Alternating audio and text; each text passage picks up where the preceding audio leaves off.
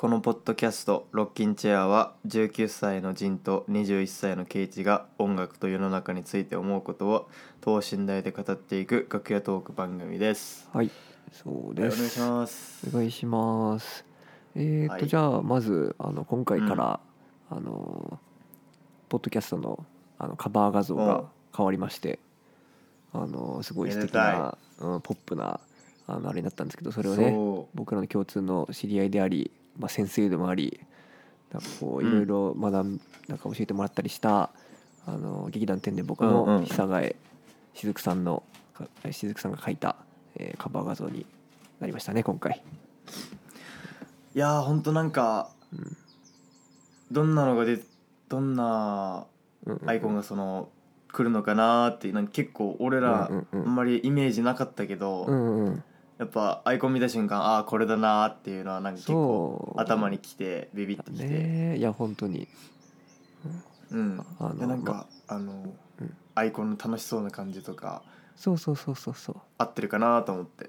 うん、あのいい意味でちょっとごちゃってしてる感じがこうなんかこう一個絞らないっていう僕らのこの感じにも多分ぴったりくるよね。おお、うんまあこういうなるほどね。深読みしちゃいがちなんですけどこんな風に。いやいやそれそれもありだと思う、うんうん。うん、普通になんかあの目につくしねなんかあのこうパーってこういろんなポッドキャストのアイコンがあるとしてもなんかあのカラフルな感じとかだとなんかあのおさいなんか。最近のあの無印的ななんかあの薄薄い色のおしゃれなのが多いじゃない？そういうなんかもうおしゃれっつったらさなんかそういうのがこう、まあ、今メインストリームだと思うんだけど、まあそうっすよね。その中であのバッっていう色があの、まあ、目につくからね確かに。あの、うんうんうんめっちゃいいなと思って、はい。うん、うん、といったところで。いや本当にありがとう、はいありがとうございますしずくさん。はい。イエイ。といったところで、でえー今週どうでしたか、今回ねうん。1週間ね。うん。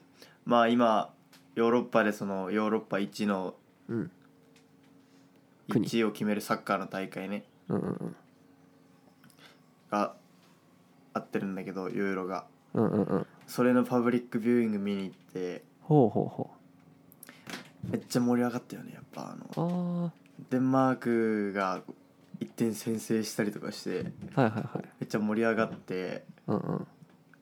面白かったな。えどこ代表？えデンマーク対どこ？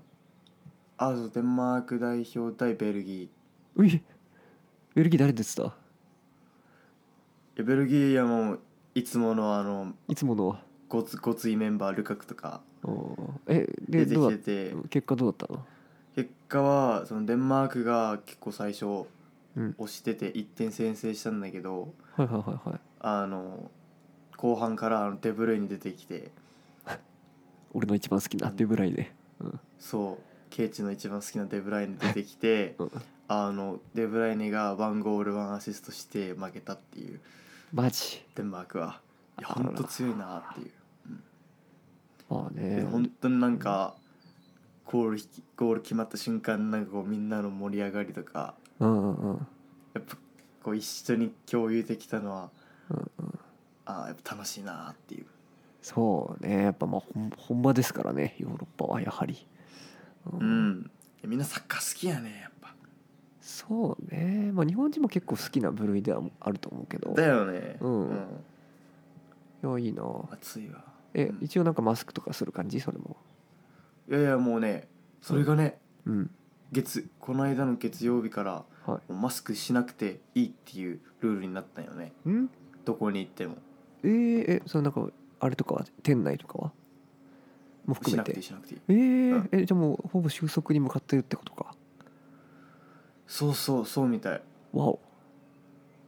えー、あそれはなかなかタイムリーというかあのまあなんか情報だけじゃ分かんないからさ、そのいろんなところの情報もあるしねなんかジンのその生の声から聞くのはやっぱ面白いな。えー、そうなんだ。ね。うん。そうそうあとあのワクチンも結構こっちのデンマークはあの進んでて、うんうんうんうん。あの彼女も、うん。あのなんかあれだもんねもうワクチン受けれますけど受けますか？みたいなメールがなんか届いたりとかしてて、えー、あ早いなーっていう。えジンには何も来ないの？大使館からとか。俺には俺に来ないけど。そっか。うん。あー。なるほどそれっていうは感じでした。うん。あのいいですね、なんか現地特派員のあの報告ということで、はい、リポーターね。うんうんうん。ケイチはどうだった？この1週まあ、間俺はだからまだあんまりその先週の森道市場から時間が経ってないから、まあ、そんななんもないんだけどうん。まあなんかその一緒に行った大阪の友達と、まあ、ちょっとうん。まああんま深入りするとうん。またこのこれだけで話が長くなるから嫌なんだけど、まあ、例えばさ、こう一回なんだろうな例えばペットサウンズとか、まあ、難しい音楽があるじゃない？その一回聴いてなんかよくわかんないみたいな音楽って結構あるじゃん。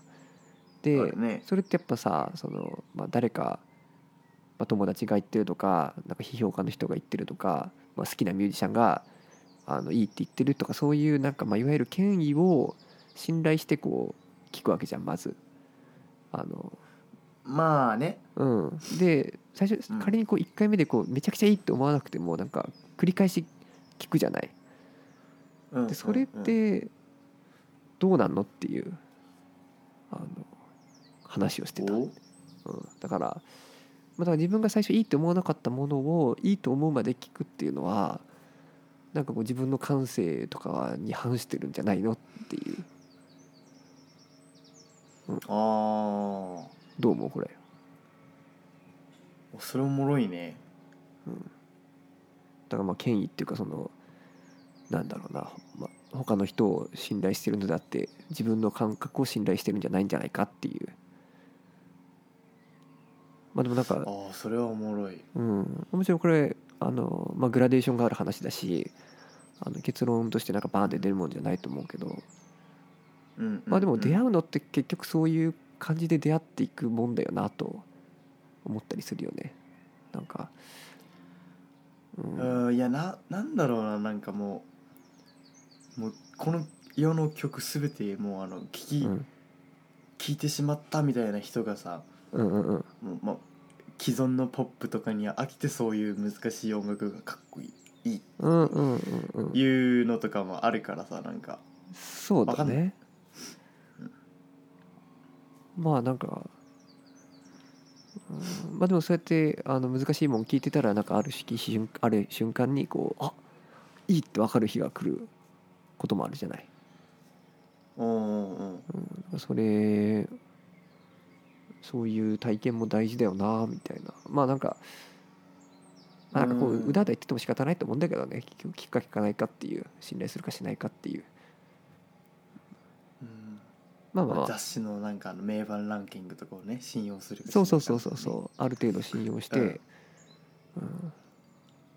でもそうじゃないとやっぱこうなるほど。まあ俺らのね感覚のなんか感性のまあ広がりっていうのはね生まれないとは思うよねやっぱ。はあはあはまあまあまあそれはまあまたいつかゆっくりこういう話もしたいですな。ああ面白いよね。うん。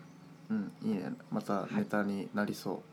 ですか、じゃあこれから、えー、と今回の本題に入っていきたいと思うんですけれども、えーはい。えーと今回はあの、まあ、音楽映画の話をしていきたいと思います。よいしょ って。よいしょって何？やっぱ音楽映画の話はつってやっぱテンション上がるでしょやっぱ。でしょう、まあ、そりゃそうなんですけどあの、うん。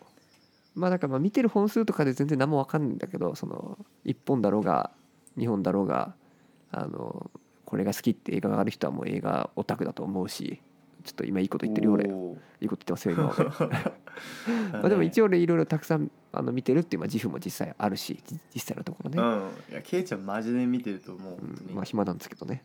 あの まあその中でねあのジンといくつか共有できるあこれは最高だよねっていう映画がまあ、まあ、とりあえず2本あるよね。2本は間違いなくあって、うん。ちょっと紹介していこうかね。うんやっぱまあ一つ目はうん。やっぱセッションかな。だね。うん。えジンはいつ見たこれ？最初に。俺最初見たのはいつかな。中中3ぐらいかな。いや分からん、うん高1ぐらいかもしれん。はいはいはいはい、まあ、そもそもうん。これ2013年の映画で、ああの俺はなんかこうあじゃあ中学校2年か3年ぐらいの時に、あの熊本の電気館でこれはと思ってなんか見に行って一人で、うん。あっていうのが最初だったんだけど、うん。へまあ、監督はあのララランドのと同じあのデイミアン・チャゼルっていう人なんだけど。ね。まあねなんかこうこれうん。やっぱまああのなんていうのその映画の宣伝文句でもさこうラスト6分何十秒がすごいみたいな、強調されがちじゃない、うん。まあ、実際そこすごいと思うんだけどジンは、うん。ジジンはジンは、えーうん。一体この映画のどこがこうグッときた？最後でもいいしその内容でもいいし。なるほどね。どこがグッときたジン？どこがどこがって言われたらうんなんかな。やっぱまあ最後のところになるんだけど。うんうんうんやっぱでもその最後のあの6分までのそのあの、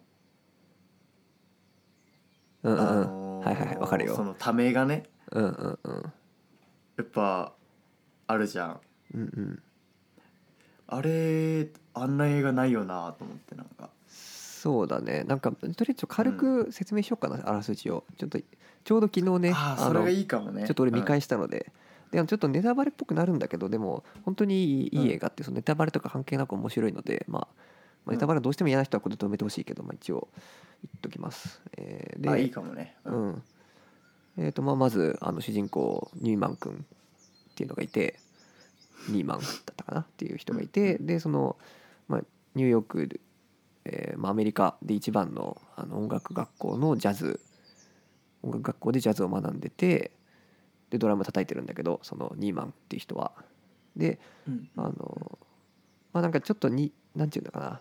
2番手3番手ぐらいの、まあ、しょぼめのバンドに入ってこうずっとジャズの練習してたんだけどあのある日この一人で練習してるところをフレッチャーっていうなんか鬼鬼教官みたいな鬼軍曹的なあの まああのまあまあ教師がこそうねそう見つけてなんか俺のバンドに来いってなって、えーでまあまあ、そのねあの指導の仕方が凄まじいわけですよ。あのうんなんだろうなあのテンポがこうちょっとでも遅れたら椅子をこうバーンって投げられたりとかあのああやっぱそのシーンもドキッてしたねそうそう覚えてるわいやしかも俺うん中2とか3で見るからさなんかもうどどんだけ暴力的な映画なんだろうと思ってどっちかというとそっちがこう頭に残っちゃったんだけど当時は。あもうその時はねうんそうそうそうわかるわかるうん、でなんかあの「数えろ!」とか言って「BPM400 数えろ!」とか言って「 one two three four one two three パーン!」みたいな「 one two three 違うパーン!」みたいなこうたビンタされるってシーンがあったんだけど、まあなんかそういうのをね見つ。つ、えーまあでなんかまあ彼女が一一瞬できるんだけどドラムを極めたいからとか言ってでも君の存在は邪魔になるんだ。っていう理由をつけてまあクズだよね。そういうの言うのは、うん。あのまあ、言って別れて。でまああの主席その、えー鬼教官が作ったそのあのジャズバンドのドラマーとして主席のドラマーとして主演奏者としてあの、まあ、チケあーと舞台に立つことになるんだけどあそこであとあえっ、とねまあその舞台に、まあそこでまあいろいろなんか起きるんだよね。あって、うんあのそうそう。それでなんかうん。あれだよね。精神を病んでそうそうそうそう。やめるんだよね学校を。えっ、とね精神を病むうんそうそうそうそう。精神病んだね。確かに、うん。まあ、とにかくあの、まあ、まあ事故に遭うんだよね。あのそのコンサート会場に演奏しに行く途中に車で事故に遭ってそうだったねうん。で血まみれのままこう叩くんだけどもちろん叩けないわけ。でもそれぐらいなんかもうなんていうのもう命かけてるからあのニーマンって人は。あのドラムに対してね、うんうん、だからもう血まみれでも舞台に立って叩こうとするんだけどそれができずに「お前はもうダメだ」って言うわけ。普通だったら普通の人だったらそこはさあの怪我が大丈夫かっていうとこだけどいやお前は叩けてないからダメだってこう非常にねあの追っ払うみたいな流れがありうん。でだけどそのフレッチャーの昔の教え子が鬱で自殺したらしくて、えーでフレッチャーも学校を辞めさせられるんだよね。である日そのニューヨークのどっかのバーでジャズを弾いているフレッチャーをニーマンが見かけて、えーでまあフレッチャーが今やってるバンドに来ないかってこうニーマンを誘うわけ。だけどフレッチャーはそのなんだろうなあの密告したその凄まじい鬱になるようなあの指導をしてるっていうのを密告したのがニーマンだってことを、まあ、見抜いててで復讐のためにねその自分のバンドに来ないかって誘うわけ。であのスカウトマンがたくさんいる中であのニーマンの知らない曲を他のバンドメンバーに弾かせて、ニーマンだけ叩けなくてっていうまあなんかプロの道を完全に閉ざそうとしたんだけどそこでニーマンが帰ってきてあのまあ6分にあの6分何十秒のドラムにつながるまあなんだろうな。演奏をし始めるっていうので終わるんだよね。ウィップラッシュね。最後ね、そうそうそうそうそう。まあ、というとこなんですけれども、でもなんかここれれいろいろ今思いし出してきたわ。うん。あよかったよかったよかった。うん。まあなんかまあ俺が思ったのはあの一つそおのう。ジャズっていうかそのジャズバンドの魅力をもうね余すとこなくこう伝わってくるカメラワークっていうか映像の作り方だなと思って。おおというと。あの例えばうん。なんかその楽器のアップがこうパッパッパッってこうあの移り変わる感じとかうんうんうん。あとなんだろうな。まあ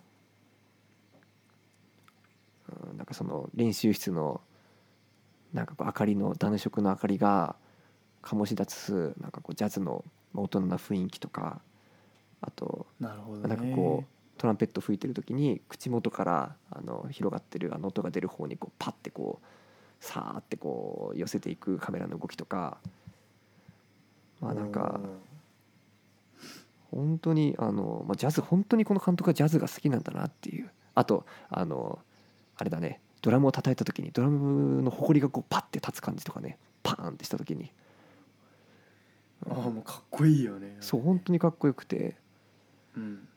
うん、だからもうなんかまたジャズ一切知らない人でもなんかなんか打ちのめされる映像作りだなっていうのがなんかまず一つ。ジャズかっけえなってなるそうそうそうそうそう。俺もなんか全然知らなかったんだよ当時もちろん。なんかこう、っうん。ていうまあ歌物じゃないしねジャズだから基本。そうあの、まあ、楽しめるか分かんなかったんだけどやっぱそのスタイリッシュさにこう最初に感銘を受けたよね。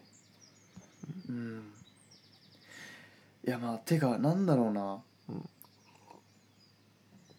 おー俺も一応ギターとか弾くけどさなんかさ、うんうんうん、俺練習に対するそのなんかああはいはいはい、考えはい、方がさあの根本的に違うじゃん、そうだね。それおもろいよなと思って。はいはいはいはいはいはいはい。いやわかるわかる。あのまあ本当にあの血のにじむよあの文字通り血のにじむ努力をするんだよねニーマンが。そうそうあの本当にあの限界血手から血がダラダラ出てドラムにその血が飛び散るような状態になるまでもうタタタタタってこう叩いたりするっていう描写がもう何回も出てくるんだよね。そうだね。フレッチャーがあえてその傷つけてニーマンを「お前はダメだ!」ってこういうことであの奮起させてニーマンのねそのあの思いを、うん。っていう、なるまあほどね。ななんだろうね。だからうん。まあ基本的にその暗いよね内容は。うん。やっぱ。暗いけどでもあのだからフレッチャーは本当に天才を作りたかったんだよね。2人目のチャーリー・パーカーを生み出すのが俺の使命だと思ってるみたいなセリフが出てくるんだけど途中で。まあそれのためにはチャーリー・パーカーがい昔そのバカにされたんだってそのステージに出て下手すぎて。うん。バカにされてもうめちゃくちゃ笑われてそれが悔しくて死ぬほど練習した結果神様みたいな存在になったっていう。それをやるためにはやっぱ俺がそのフリッチャー自身がなんかまあある意味悪者の役を演じることであの、まあ、そういう天才を生み出したいっていう意思があって。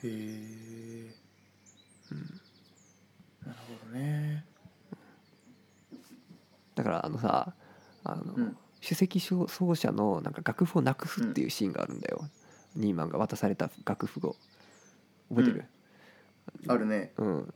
であのその首席奏者の人はあの、まあ、なんか記憶の病気で覚えられなくてアンプができなくてあおのだから代わりにニーマンが出ることになるっていうシーンがあるんだけど明らかにそのね楽譜のなくなり方がめっちゃ不自然なんだよ。なんかちょっと一瞬ほんと15秒ぐらい置いてただけなのになんかなくなってるみたいな。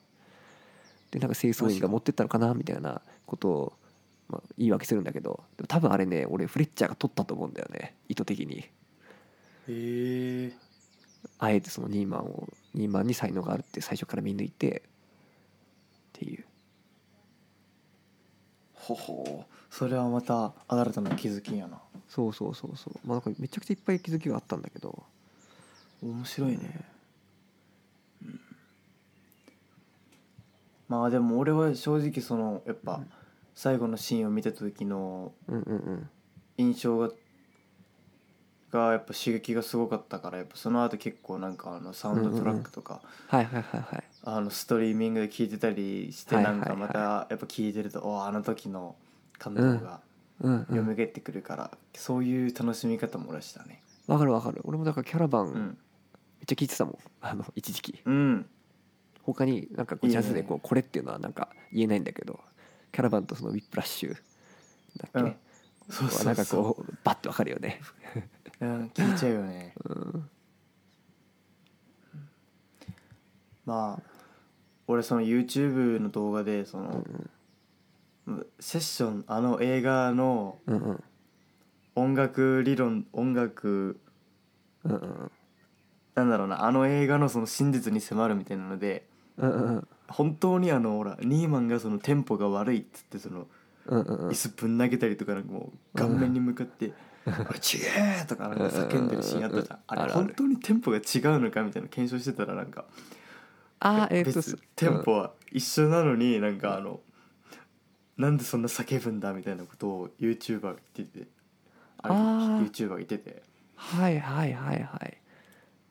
あそれはでもなんか2つ可能性がありそうだね。あの、まあ、技術上の問題であの単うん。にちょっと微妙な差があるっていう例えばそのなんだろうな機械的に測ることのできないなんかまあグルーブの感じとかがあるっていうことを示したかったっていうの可能性とあとまああのなんだろうね、うんまあ演出上の問題みたいなね。だしあの、まあ、フレッチャーが本当にそういうふうにあのなんだろうニーマンをただただ傷つけ傷つけるためにそう言ってた可能性もまあ確かにあるかもしれないです。傷つけるっていうかその、まあ、葉っぱかけるために。分からんそれはそうだあでもそう検証してる人がいるんだね。だきっとちゃんと測ったんだろうね。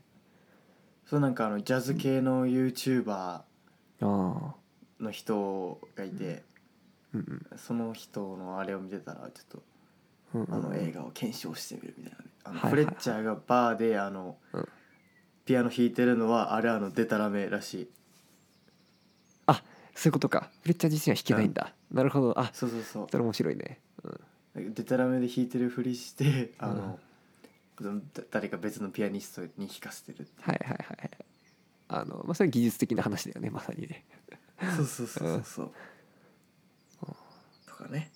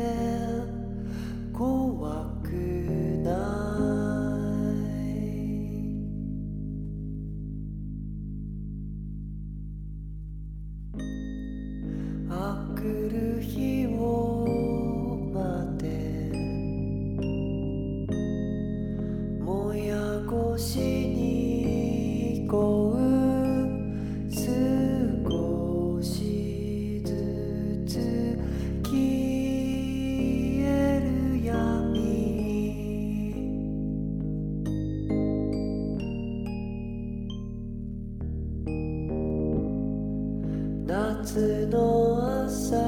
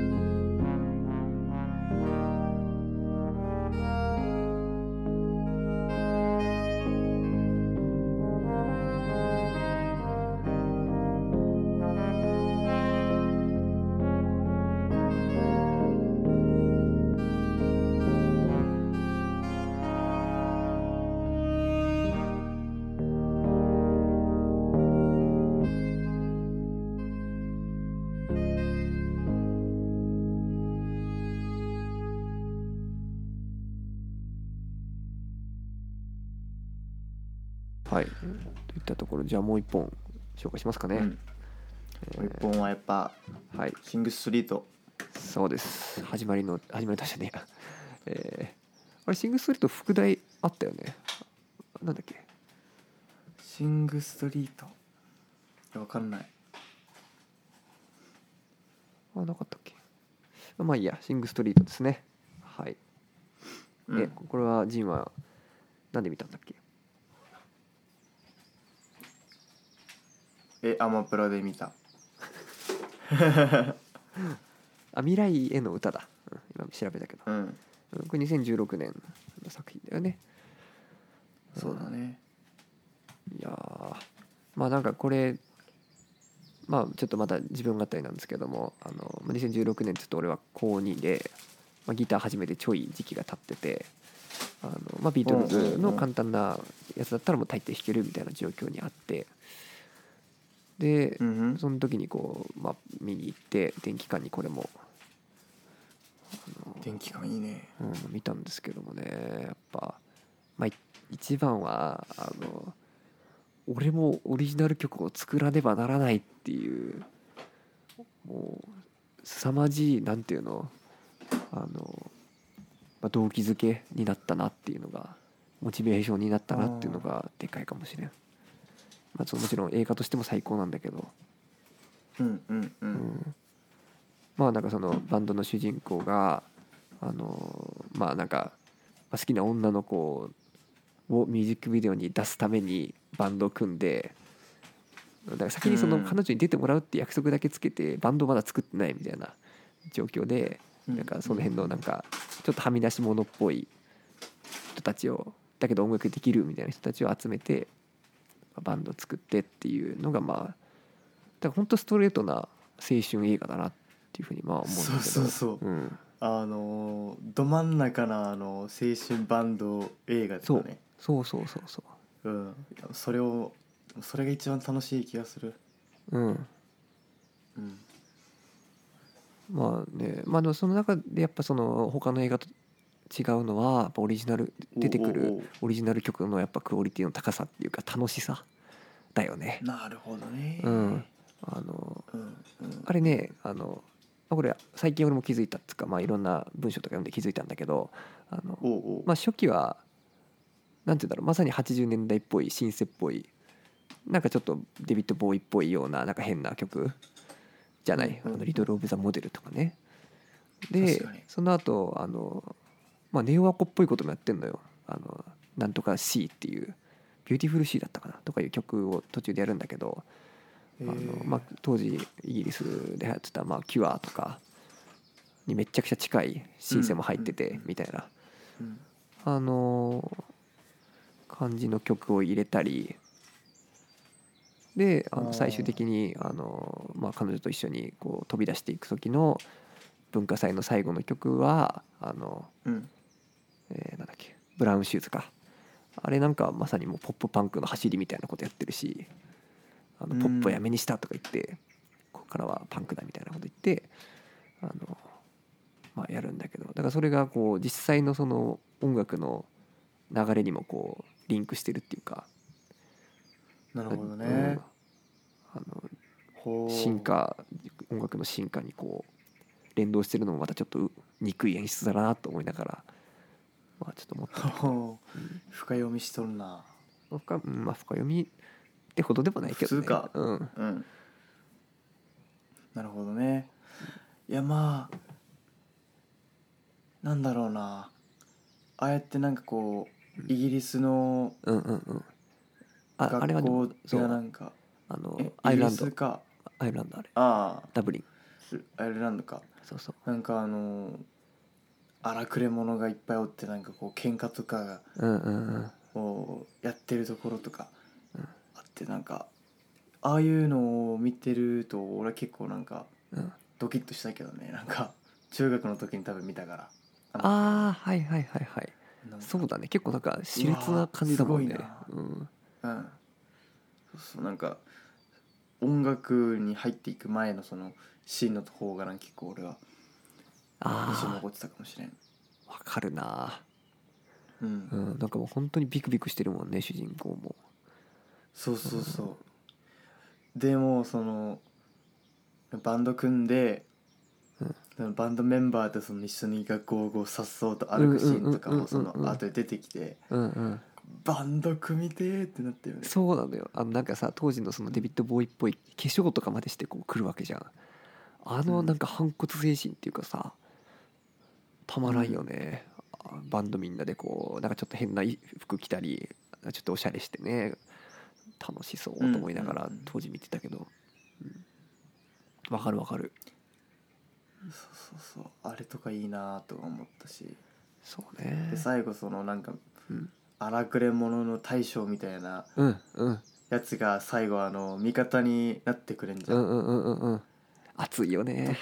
熱いよね。そこ熱いよね。熱いよねいやこれ熱い要素すごいよ、あのそういうなんていうの？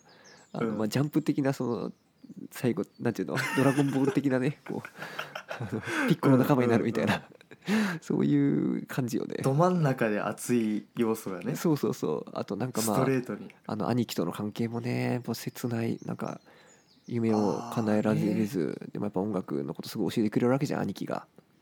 だけどその兄貴自身はなんかもう本当にまあどうしようもないって言ったらあれだけど生活を送ってて、うん。でも最後なんていうのあの二人をこうロンドンにロンドンに行く船小舟にこう送っていくのはその兄なわけじゃん。でも託してこう「行ってこい!」みたいな風に言ってあの二人がこう霧の中に消えていくみたいな終わり方なんだけど、はあなんかなんだろうな。そのなんか兄の思いを託す感じとか。確かに熱い、うん熱すぎてちょっと、うん、俺そこがやっぱね一番泣けるとこだと思う。今回のそのこの映画において。泣けるとしたらねひたすら楽しいんだけど、いやまあ確かにあの兄ちゃんとそのうん。主人公くんのうん、関わり方はやっぱ熱いよね。そうそうそうそうそう。うん。いやーいいね。やっぱそのあとダブリンっていうそのアイルランドっていうのもまたちょっと大きいなと思ってあのまあこれだけ天というと。典型的な話だけどさ、まあ、東京に憧れるみたいなあの海の向こうはロンドンなわけじゃん。そう見えてるほぼ見えてるんだよね、うんうんうん、だからその近いけど遠いみたいな。うんうん。憧れの文化の発信地が近くて遠い。俺もあそこに行けばっていう。なるほど、ね、でこれ多分あのおそらくそのジョン・カーニーっていう監督の思いとも多分相当あのまあリンクするっていうか、まあ、ジョン・カーニー自身の姿だと思うんだよねあの主人公。っていう、うん、そうやって多分まあバンド活動じゃないけど、まあ、映画を撮りにこうやって田舎から多分ジョン・カーニーも出てきてうんうん。っていうのがすごい目に浮かぶ感じとかね。おおー。熱いなマジで。いそうそうそう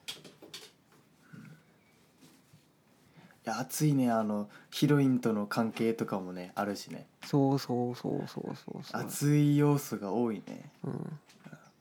ヒロイン。あなんかあの「アップっていう曲が出てくるじゃない？めっちゃいい曲。おもううん。ね、いい曲だね。何度あれをパクって作ったか分からん自分の曲。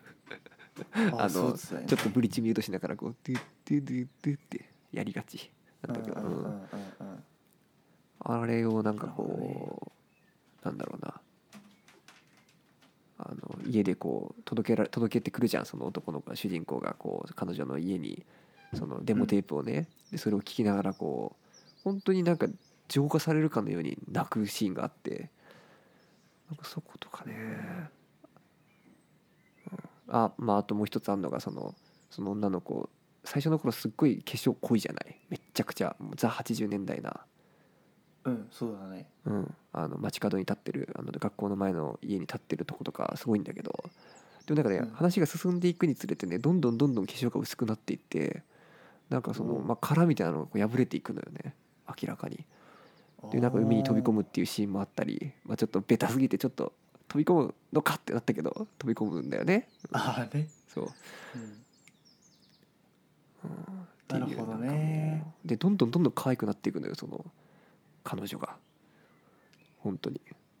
へえ。それがやっぱすげえよな。なんか本当にだから映画ジョン・カーニー自身そういうなんかすごい分かってる人なんだなと思ってそういう細かいところをちゃんとやるっていうことがどれだけ大事か、うん、そうだね。なんかほんと細かい細かく熱いところが多いね。そうそうそ面白い。うんいやでもなんかまあ俺めっちゃこの映画とかう、うん、大好きだけどなんか言葉にして表すっていうのなんか俺はやっぱ苦手だななんか。まあでもそうだよね。あの、まあ、だって言葉にできるんだったらいらないからね映画そもそも。できないものがあるからねそういういろんな音楽とか表現があって、うん、だからうん。別にそれは、あの口だけ達者な、まあ、俺みたいなのよりいいと思うよみたいな。まあどどっちもいるよな。だってほらうん。雑誌とかさうん。そういうのだとあのほら曲の解説とかさどれだけこの曲にそのいい空気感がこうあるかうをんうんうまくうん描写しないといけないわけじゃん。うんうんうんうん。そうだね。まあなんか伝えれたら楽しいは楽しいけどねその。まあなんか共有できるっていうのはまあいろんなことの始まりだしね。あの、まあ、ビートルズを共有するみたいな。うん。そうだね。いやーまあでも音楽映画やっぱうん。見た後になんかこうあちょっと俺もちょっと今からちょっとギター弾くかなみたいな。そうそうそうそう。そういう感じになるのもいいよね。うん。あのね、まあ、今回は語らないでもいいんだけど、あのスクール・オブ・ロックとかね、うんうん、とかまあ「そうだね天使ラブソングを」とかなんかもうそういう、まあ、いわゆるそのドキュメンタリーとかライブ映画とかじゃないあの、まあ、フィクションの映画でもいいやつ山ほどあるよね。う、ん。ジモンたくさん見てるだろうけどそういうのは。そうだね。うん。てかララランドは見た？ララランド。もちろん。あ。でもなんかねあんまりねそこまでめちゃくちゃこうグッときたかって言われるとそうじゃないんだけど。あうんでもなんだろうな、まあ、最近ちょっとあの何でもかんでもあの小沢健二的な考え方しちゃうんだけど何でもかんでもね、うん。これ良くないなと思うんだけどまあでもそれでもやっぱ、まあ、最後らへんとかその、うん、まあ、訪れなかった平行世界がこう描かれるわけじゃんララランドって。そうなんだ。あ見てないの？もしかして。うん。あ見て見てんのかと思ったわいやいや俺最初の5分であの寝落ちしたっていう。マジで。まあいいよララランドはどっちでも。なんかもっと もっとおすすめあるよね。だよね。うん、うん、そっかそっか。あの一昨日ぐらいにあの東大あ三島由紀夫 VS 東大全教頭っていうのを見たんですけどちょっとぜひ見てほしいですね。嘘だよ。嘘ですけど。おもろいな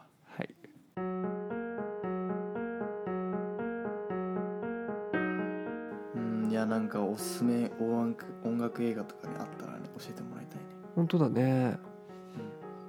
うん。なんかそのなんだろうな。でもあんまりだからそのフィクション系でっていうのはあんまりないかもしれん。意外と。意外と今ちょっと言っあたあぐらいかもしれん。ドキュメンタリー系か。ドキュメンタリー系は無限にあるんだけどさあの無限にあるよね。うん。なんかそういうなんかいいストーリーなで音音楽もいいみたいな映画はぜひ教えてほしいな、まあ、この間あのビョークが出てるあの「ダンサー・イン・ザ・ダーク」っていうのを見たんだけどもうん。うちょっとあのまあなんなんだろうなそういう全然楽しくないんだけど辛いんだけど、うん。うん。まあ、それもぜひちょっと心に余裕がある時に見てほしいなって思うジンに。なるほどね。受け止められる時にね。そうそうそう。まあ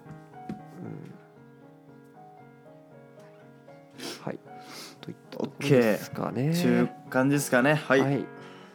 じゃあ今日はこの辺で終わりたいと思います、えーと僕らツイッターやってるのでぜひフォローしてみてください。アットマークロッキンチェアアンダーバーポットで検索してください。でなんか感想をねあのハッシュタグでつけたらいいんじゃないかみたいな提案が聞いてる人からあって。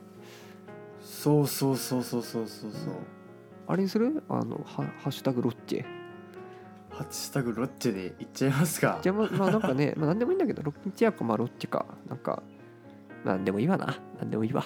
えなんかでも俺ロッチェ好きだけどななんか。なんか好き俺も俺も結構好き。あの可愛いよねロッチ。ェそうそうそう。じゃあハッシュタグロッチェでぜひハなんか。ッシュタグロッチ。ェ、うん。ね、あの気軽に言ってもらえると、いいね。嬉しいですけども。